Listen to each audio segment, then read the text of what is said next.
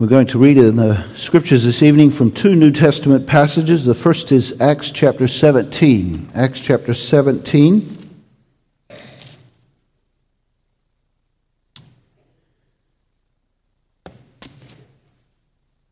We're going to read the first ten verses of the chapter, which record for us the brief visit of the Apostle Paul to the church at Thessalonica.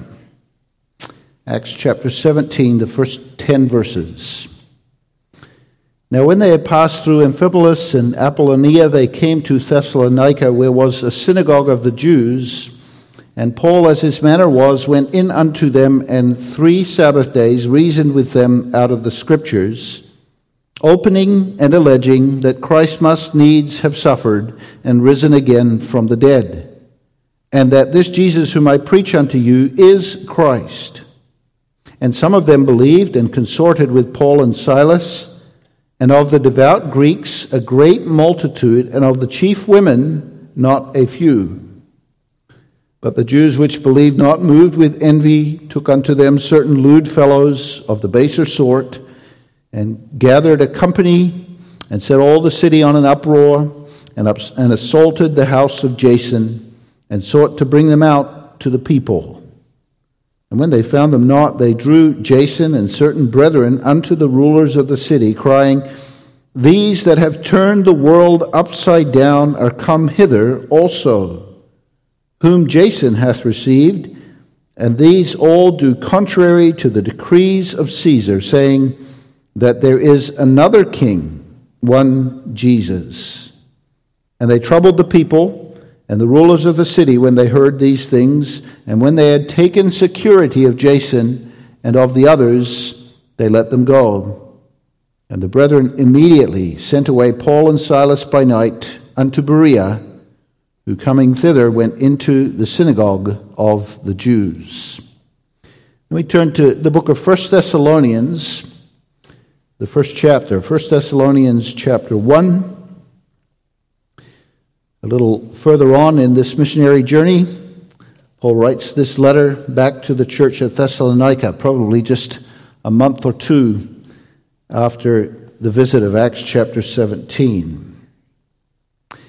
First Thessalonians chapter one, Paul and Silvanus, that is Silas, and Timotheus, that's Timothy, unto the church of the Thessalonians, which is in God the Father and in the Lord Jesus Christ. Grace be unto you, and peace, from God our Father and the Lord Jesus Christ. We give thanks to God always for you all, making mention of you in our prayers, remembering without ceasing your work of faith and labor of love and patience of hope in our Lord Jesus Christ, in the sight of God and our Father, knowing, brethren beloved, your election of God. And then from here to the end of the chapter is the text for the sermon this evening. For our gospel came not unto you in word only, but also in power and in the Holy Ghost and in much assurance, as ye know what manner of men we were among you for your sake. And ye became followers of us and of the Lord, having received the word in much affliction with joy of the Holy Ghost, so that we were ensamples to all that believe in Macedonia and Achaia. For from you sounded out the word of the Lord, not only in Macedonia and Achaia, but also in every place your faith to Godward is spread abroad, so that we need not to speak anything. For they themselves show of us what manner of entering in we had unto you, and how ye turned to God from idols to serve the living and true God, and to wait for his Son from heaven, whom he raised from the dead, even Jesus, which delivered us from the wrath to come. We read that far in the holy and inspired word of God. I preach on these verses tonight, beloved, because evangelism, the local evangelism of the church, and witnessing, personal witnessing of the believer, is something that has been on my mind of late. That for several reasons. Recently, I've been involved in two projects, one for the seminary and one for the Domestic Mission Committee. I gave a presentation at the seminary a couple weeks ago, reflecting on my twelve years in Spokane for the missions class, and then for the Domestic Mission Committee, I'm working on a chapter in a book on local evangelism. It's also on my mind because God has taken me as a pastor from a setting very different to the one here and put us here in this setting where things are different. People here have asked me, how can we do a better job of evangelism, and how can we do a better job of witnessing as churches? And that's a good question. In our twelve years of work in Spokane, this was our constant focus as a congregation, almost as a matter of survival as a church. We worked at being a light in the midst of darkness. We talked about conversations with unbelievers. We made a point of inviting people to our worship. And with a number of visitors constantly, we learned to be a welcoming congregation. So tonight's sermon comes from that place in my thinking and my heart, and a desire that we, from the Scriptures, learn to do better in witnessing and evangelism. And tonight, I don't want to bring you my ideas or my opinions, but I want to expound to you the Word of God here and do that in application. We had church visitors come this week to the council meeting. One of the questions that they ask is this: is your congregation busy with the work of local evangelism to the best of its ability? And we can never really answer that confidently, because we can always do better in this. What's application, an applicatory sermon? Well, it's really this: how does the experience of the believer in the sacrament now impact my life? How does the reality and the joy that my sins are forgiven through the blood and sacrifice of Jesus Christ change my living? And now, there are plenty of areas of application in our lives. There's the application in our relationships, there's our application in the place that we have in the church as a part of the body. But there is, of course, this application too, as we sang of it: "Come here, all ye that fear the Lord, while I with grateful heart record what God has done for me." And interestingly, that's not even talking about witnessing, but it's talking about, "Come here, all ye that fear the Lord," talking with other believers about what God has done for me. How well do we do at that? And if we don't talk with one another about what God has done for me, how can we be equipped to talk to the world around us? And so this is an area in which we need to grow. We have every year a theme for family visitation. I recently heard of a church that has this as their theme, not one of our congregations, but it's stories. Believers' stories, because they want to promote in their congregation that believers talk with one another about what God has done for me. When was the last time you talked with somebody about that, what God has done for you? When was the last time you talked with an unbeliever about what God has done for you? Paul says in Romans chapter one, "I'm not ashamed of the gospel of Jesus Christ." Is that true of you as a believer? The passage that I've picked this evening is a story. It's not so much a call, it's not so much a challenge, so much as what happened in Thessalonica, a remarkable account of a church that sounded out the word. Let's consider tonight a church reverberating with the gospel. Notice first the gospel preached, second the living echo, and then we'll make some specific applications. Something astounding happened in Thessalonica in the period of just a few months. In Acts chapter seventeen, we read that Paul came to Thess- Thessalonica. He went to the synagogue and for three Sabbath days reasoned with them from the Scriptures, opening and alleging that Jesus was the Christ and that he must needs suffer and die and rise again. He gave them the content of the gospel, and then he connected the content of the gospel to the Old Testament Scriptures for three weeks. For three weeks. And then he had to leave because of persecution. And now just a couple of months later, this little church in Thessalonica to which he preached and which had formed as a result of his preaching has gained astounding renown, not only in Thessalonica and not only in their region, but beyond in all that area. Macedonia, that was their region, and beyond that to Achaia. They weren't just known as a church that existed in that place, but they were known for their faith. Paul left there. Paul left there under hard circumstances of persecution. Perhaps after he had left there, he wondered about the response in Thessalonica to the gospel that he had brought there for that short period of time. Perhaps he wondered, has the church come together again since then? There's persecution there.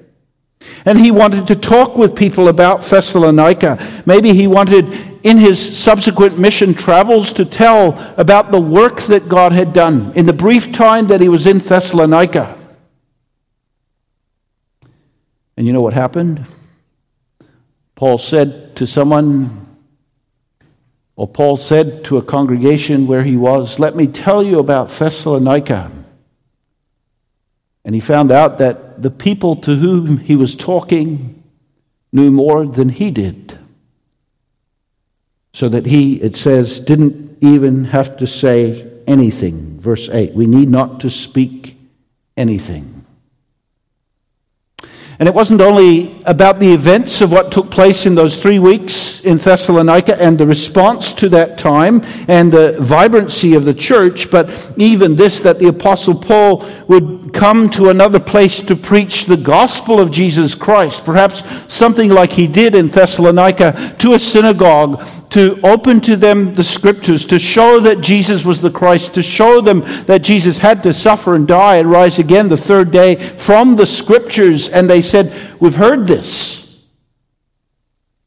Paul said, "Where did you hear it?" "Well, it came from Thessalonica. We've heard it." Amazing. That's verse eight. For from you sounded out the word. That means literally that it echoed from them. It reverberated from them. They became the broadcasters of that word. They heard it, and then they sent it out. And they are held up in the Scriptures for us, praised here by the Holy Spirit through the Apostle Paul for this, as an example for us to follow. Now, it's important as we look at this to see where their local evangelism began, or the source of it, the foundation of it, the content of it.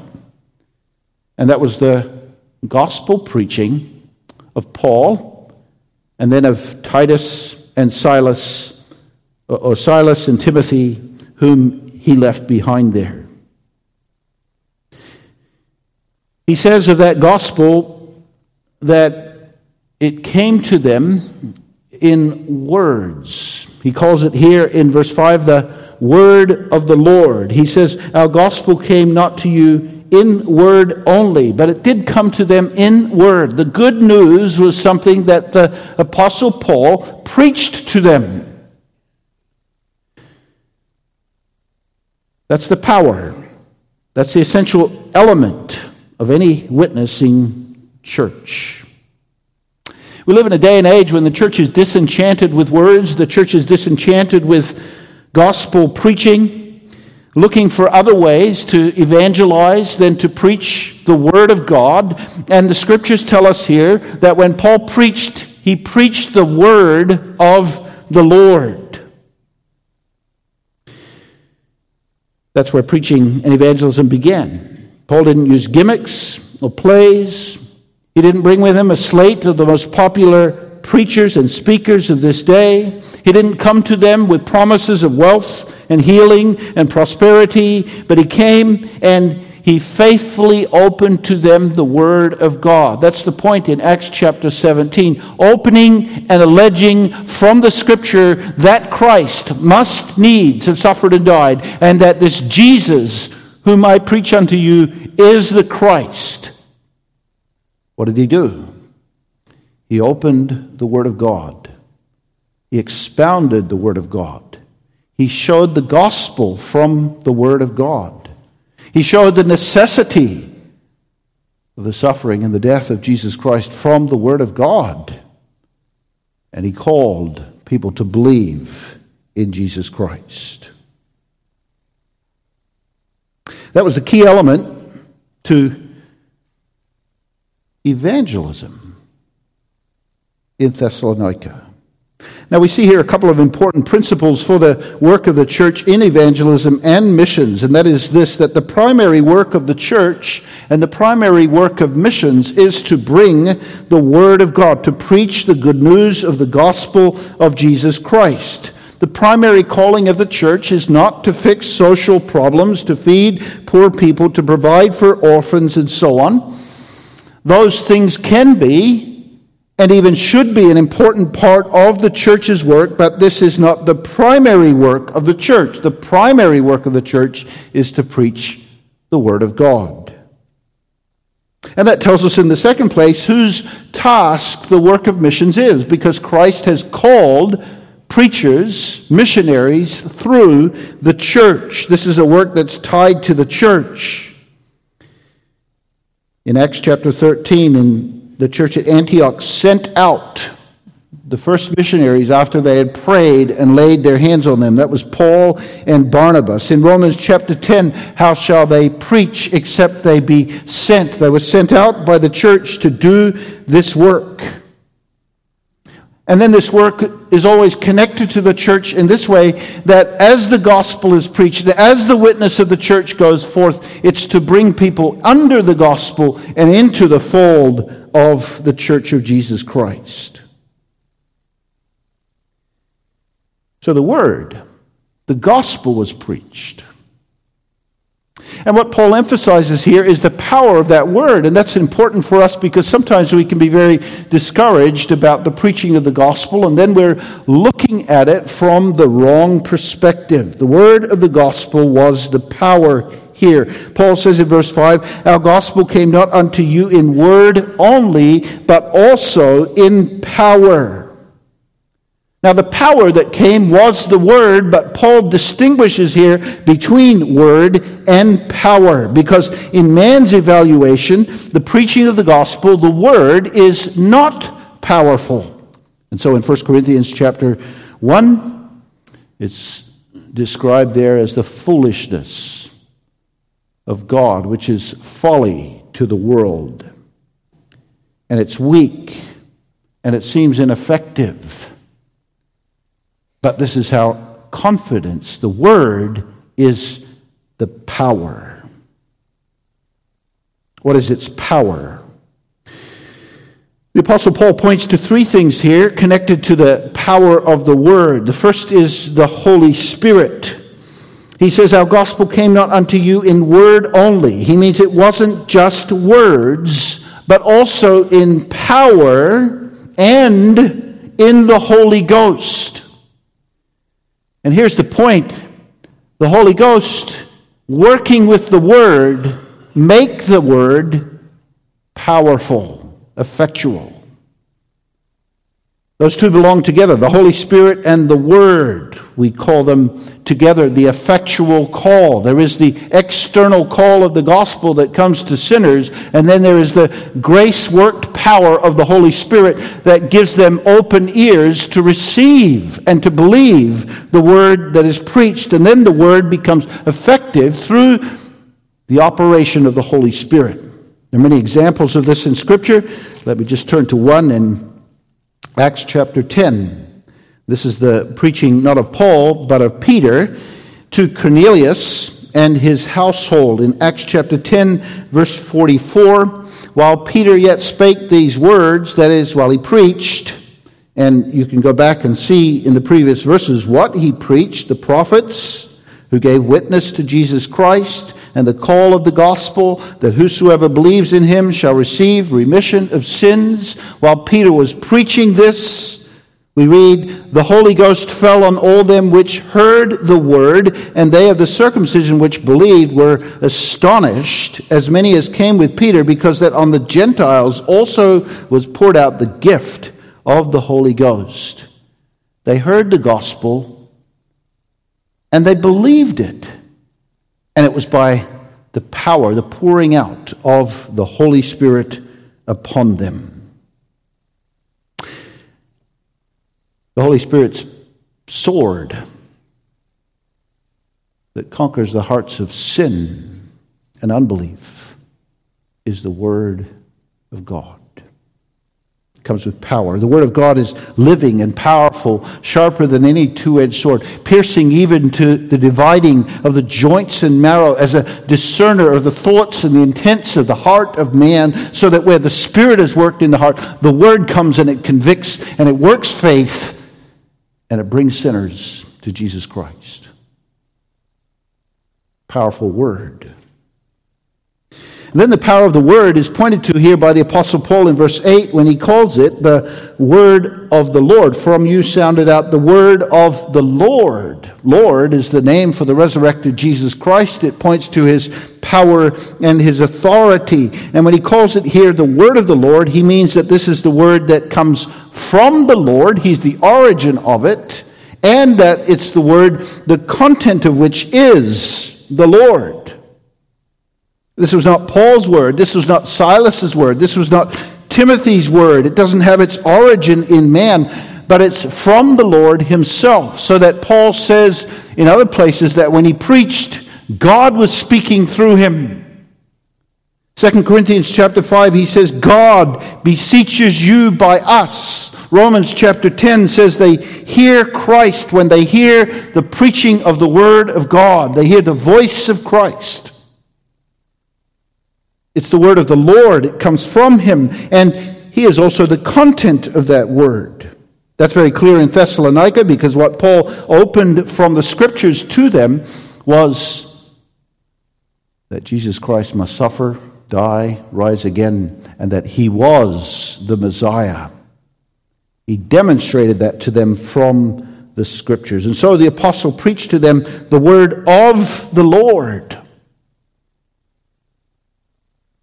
By the power of the Holy Spirit, that word is powerful and effectual. Preach the word of the Lord. That is, he preached Christ himself. He says in First Corinthians chapter two, I determined to know nothing among you save Jesus Christ and him crucified. And you can go back and look at Acts chapter seventeen, and that's exactly what Paul preached. When he preached in the synagogues, they were looking for a Messiah, a Christ. And Paul said, but you're looking for the wrong one. Here's the Christ, Jesus of Nazareth, who died and rose again. He's the Christ. He's the Messiah. And he showed them that from the Scriptures. The word of the Lord.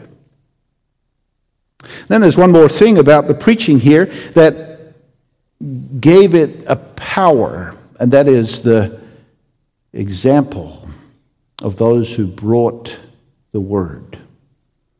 It's not that there was a power in Paul himself or in Timothy himself, but it's this, that as they preached the gospel, it was clear that the gospel was something that had changed them. It was something that had gripped them. And that's why he says here in verse four, uh, in verse five, that the whole, that the word that he preached came to them in power, in the Holy Spirit, and then this, and in much assurance, that is, in confidence, as ye know what manner of men we were among you for your sake. And he's speaking there about the way he conducted himself as a preacher of the gospel. He preached with conviction, because it was the word of God, not his. And he preached with consistency. That is, his life, his manner of entering in among them, bore witness to the power of the word. And so he says in verse six, you became followers of us and of the Lord. As he preached, he could say to them, as he says in Philippians chapter two, be followers of us, as we are of Christ. And Paul will go on in Second Thessalonians, in First Thessalonians chapter two to talk about the manner of his entering in among them. This was something that was questioned, and that especially the, the unbelieving Jews in Thessalonica wanted to challenge, so that they could try to undermine what Paul had preached there. And Paul says, no. Chapter two, verse four, we were allowed of God to be put in trust with the gospel. And then he says, we did this not pleasing men, but God, which trieth our hearts. God knows, he's saying. We didn't seek glory of men, but we were gentle among you. As a nurse cherisheth her children, we were affectionately desirous of you. We were willing to have imparted unto you not only the gospel of God, but also our own souls. He says, you remember our labor and travail, for laboring night and day, because we would not be chargeable unto any of you. We preached unto you the gospel of God.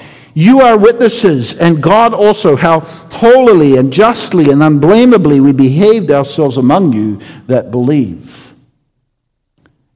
And Paul's point there is this, not to defend himself, but to demonstrate the power of the gospel as it also had an effect in his life, in Timothy's life, and in Silas's life.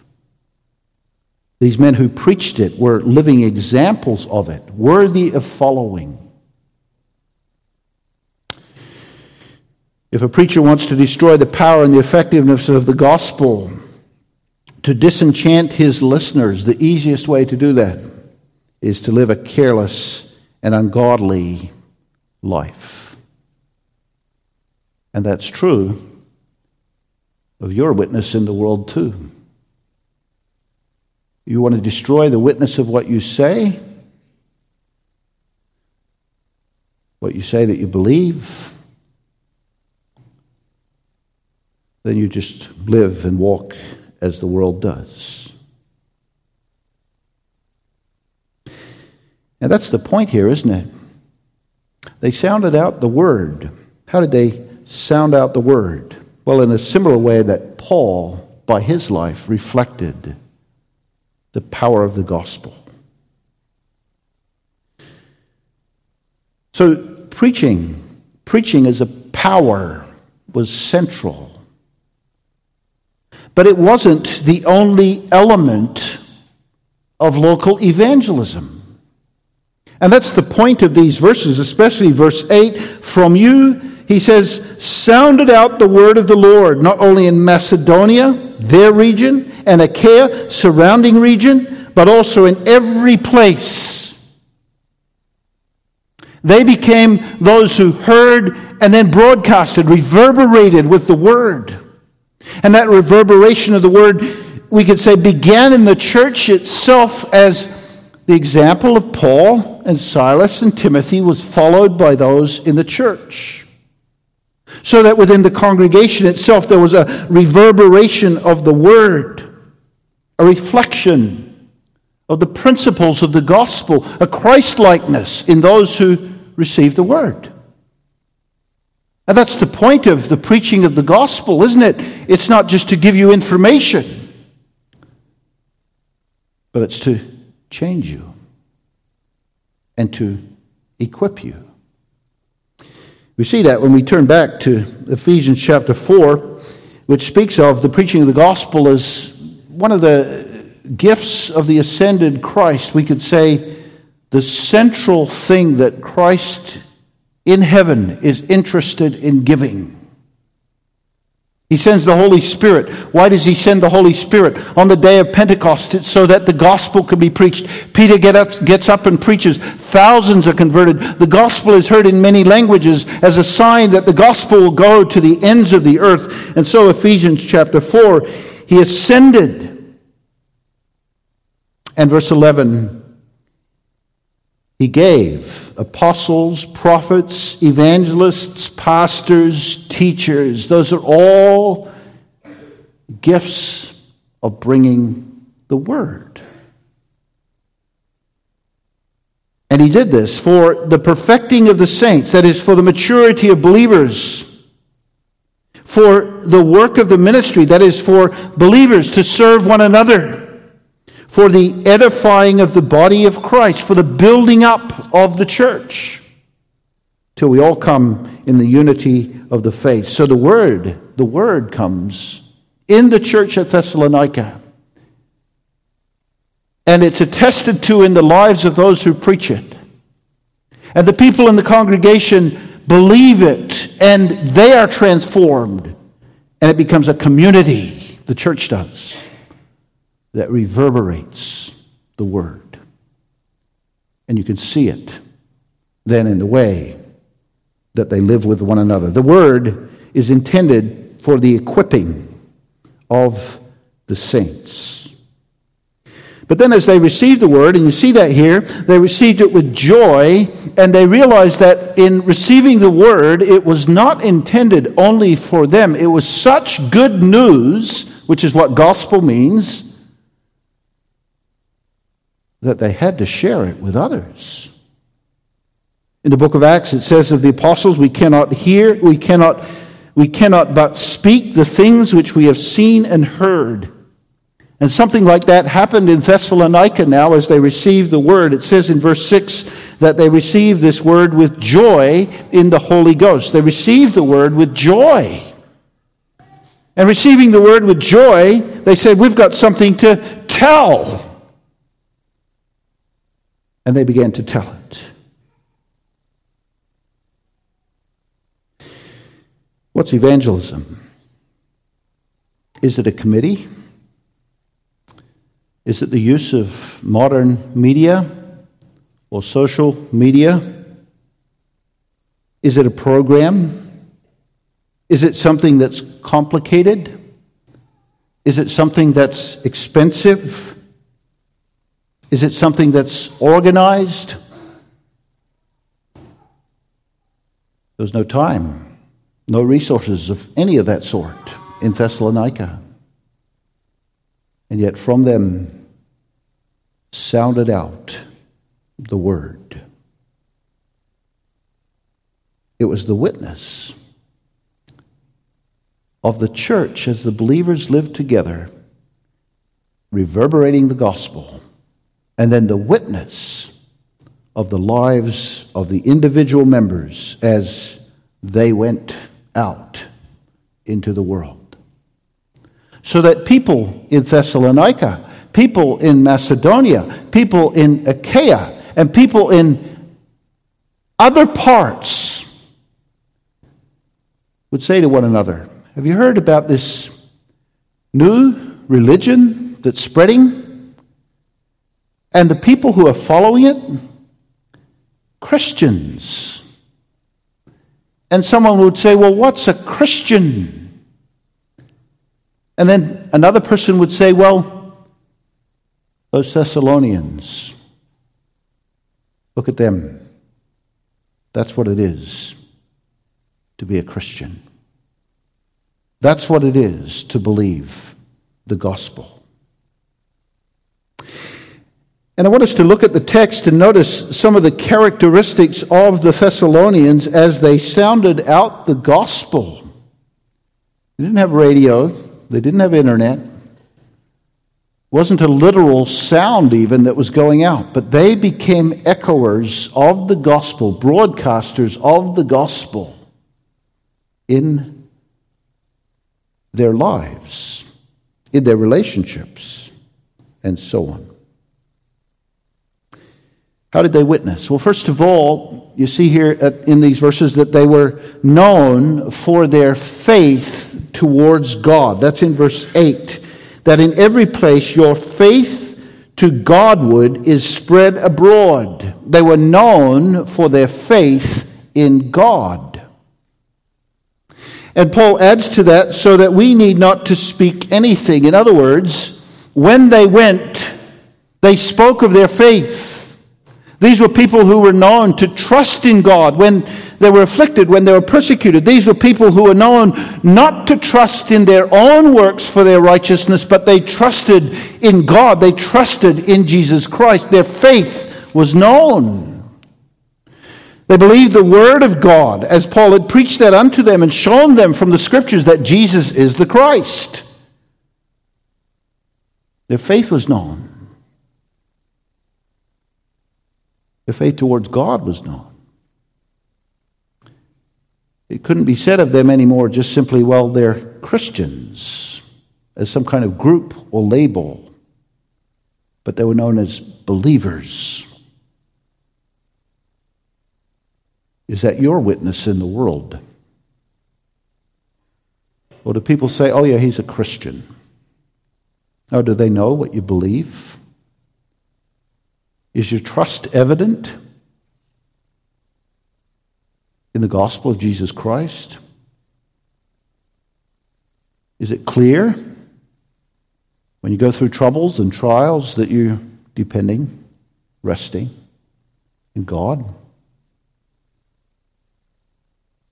Do they know that you rest in Christ? He's the object of our faith, isn't it? For the forgiveness of your sins. Come here, while I with grateful heart record what God has done for me. I cried to him in deep distress, and now his wondrous grace I bless, for he has set me free. Is your faith known? Second, they were known, in verse nine, for their repentance and their obedience, or we could say their conversion. Beforehand, they were known a certain way, but now there was something different about them. That's verse nine. They themselves show of us what manner of entering in we had unto you, how ye turned to God from idols to serve the living and the true God. Who were these people? Acts seventeen says, Jews and Greeks, nobles, and among them many noble women. People who had served idols. And they turned from idols to serve the living God. There was a noticeable change. And whereas they followed the example of Paul and Silas and Timothy, they also became an example of Christianity in their conversion.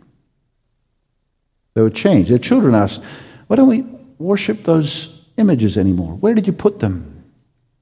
Why aren't you making those food offerings to our ancestors anymore? And they were known. They were known to have turned to God. Are you known as someone who says no to the idols of the world and the culture in which we live? That was their witness.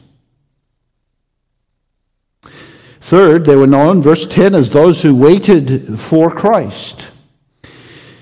And to wait for his Son from heaven, whom he raised from the dead, even Jesus, which delivered us from the wrath to come. They were waiting for Jesus Christ. Now, this is a, a curious thing for the Apostle Paul to praise the church at Thessalonica for, because this was really the main problem in the church at Thessalonica. They were waiting for Jesus Christ. And you know what that meant in the church at Thessalonica? Many of them thought Jesus Christ is coming very soon. So why bother working? Why bother making an income? Why bother accumulating possessions of this world? And you know what happened? They became lazy and they became busybodies in the church. And Paul really addresses that problem in this epistle and in the one following. Even this, that if they didn't work, they shouldn't eat. And he sets before them in beautiful ways in these two epistles, First and Second Thessalonians, the truth of the coming of Jesus Christ and the signs of his coming. And now he says to them here, they wait for his Son from heaven. Well, it was known about the church at Thessalonica, even though they were, I'll say, overzealous in this, even though they were misdirected in the way that they waited, it was known about them, they're waiting for Jesus Christ to come again. And that was their witness. They were known for that. Are you known as a Christian, as one who's waiting for Jesus Christ? What does that look like? Well, it's the life of the pilgrim and a stranger, isn't it? This is not my home. Heaven is. I don't live for the here and the now. My goals and my aspirations are not limited to the earthy.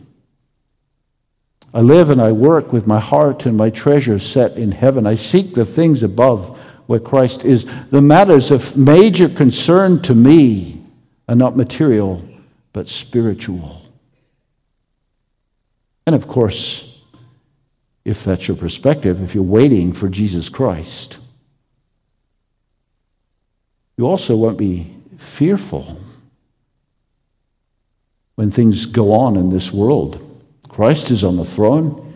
He's coming again, not panicking, but patient.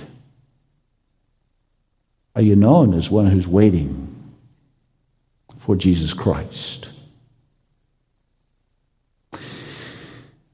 Further things that were evident in their lives in which they sounded out the gospel.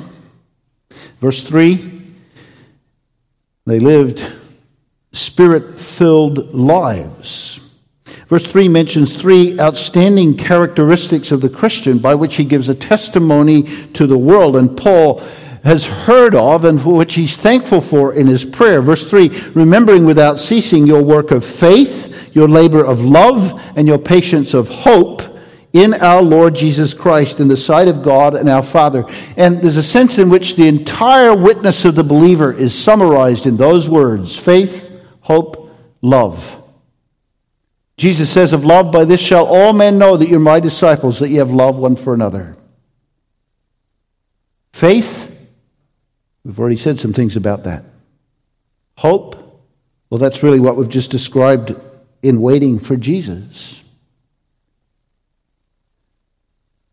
And these are fruits, aren't they, of the work of the Spirit. Does your life show the fruits of the Spirit? That is, is your life shaped in such a way that it reflects the Spirit life, Spirit-filled life of Jesus Christ himself? Love is patient, kind, long-suffering, and so on. The fruit of the Spirit is meekness, gentleness, patience, and self-control, and so on.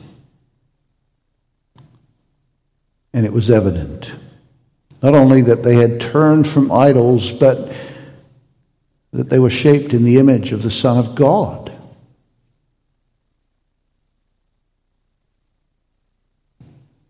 Does your spirit-filled life show itself in this world?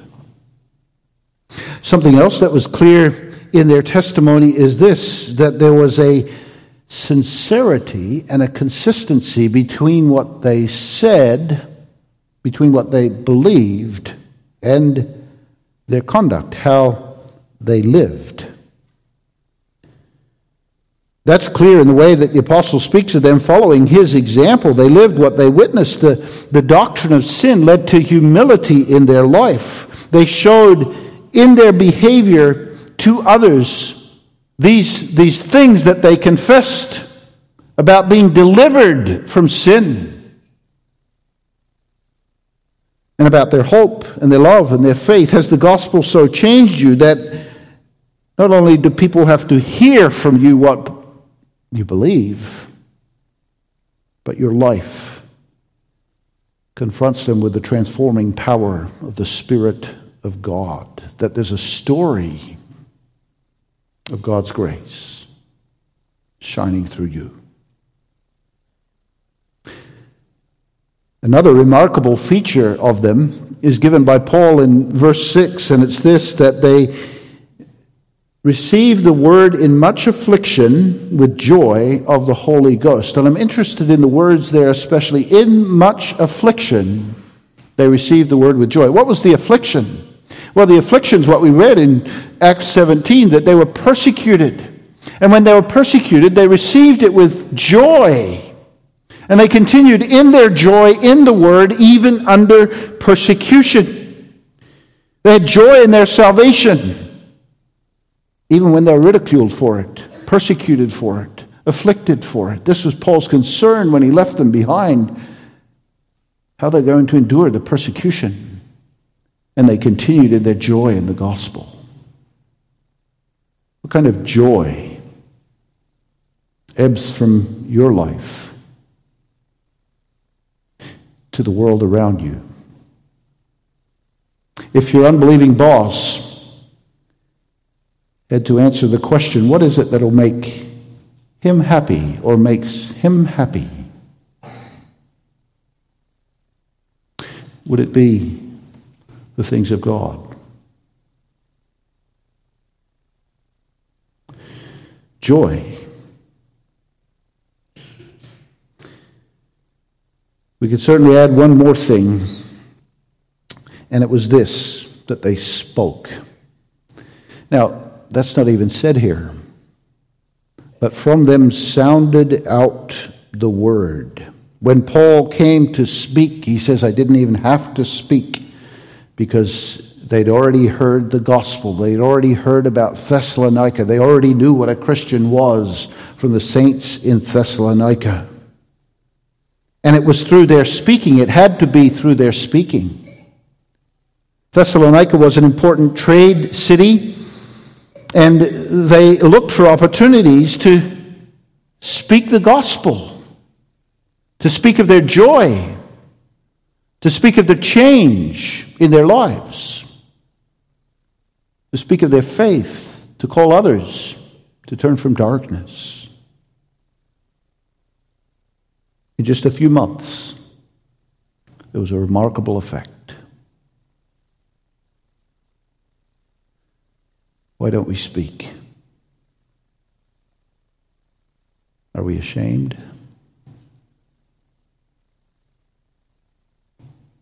Or are we ready to suffer for the name of Christ? So Paul preached, but now added to the preaching of Paul was this witnessing, sounding out, reverberating response to the gospel that he preached.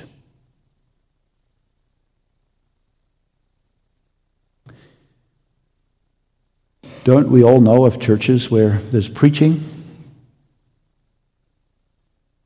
and the people sit on their hands, say nothing about their faith,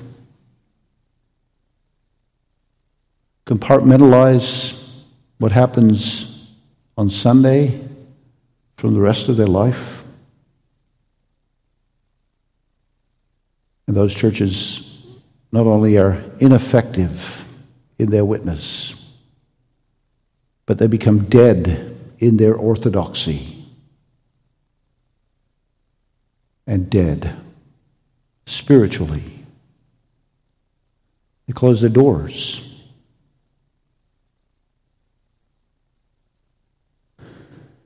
Are we a church? Are we churches? Are we people who sound out the word so that the word reverberates in the congregation and then reverberates to all around, so that we're known for this.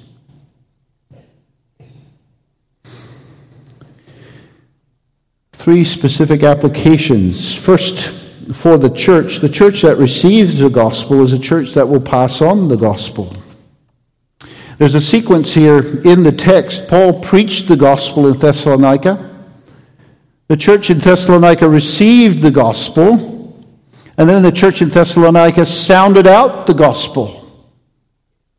That's the idea here of the word echo. There was a sound made, and then there was an echo from it. It sounded out. And that's God's plan with the word that's preached in the church. It's not just for you,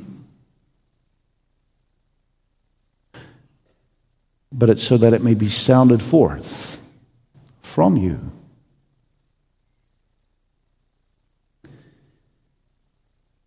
For the individual, does your life demonstrate your faith? Does it line up with the Word of God? Or is perhaps this is the, or is perhaps the, this the weak link in your ability to witness to others? You really aren't that different. You really don't live with hope and love and faith in the world.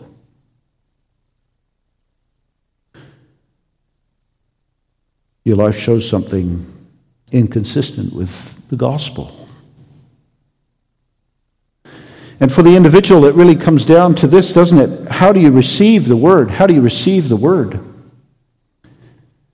Two things that Paul says here about the word, power and joy. Do you receive the word with power in the Holy Spirit? Do you receive the word with joy in your salvation?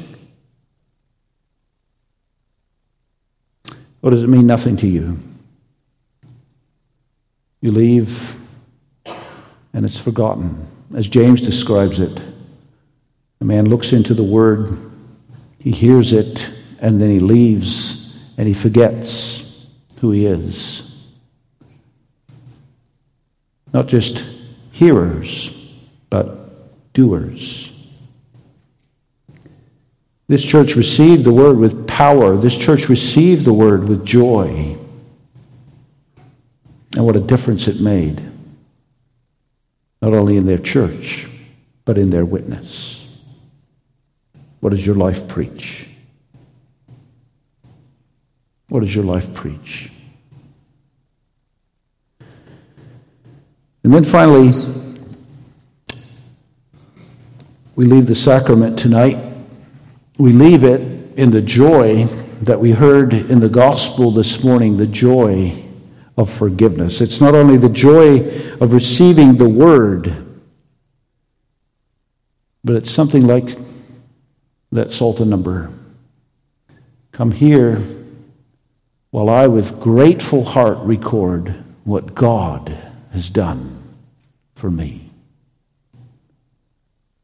My sin. Oh, the bliss of this glorious thought. My sin, not in part, but the whole, is nailed to the cross. And I bear it no more. Praise the Lord. Praise the Lord, O my soul. Can you convey that joy to an unbelieving world, to an unbeliever tomorrow? Probably they'll ask this question, how was your weekend? Good. What was the highlight? We celebrated the Lord's Supper. What's that?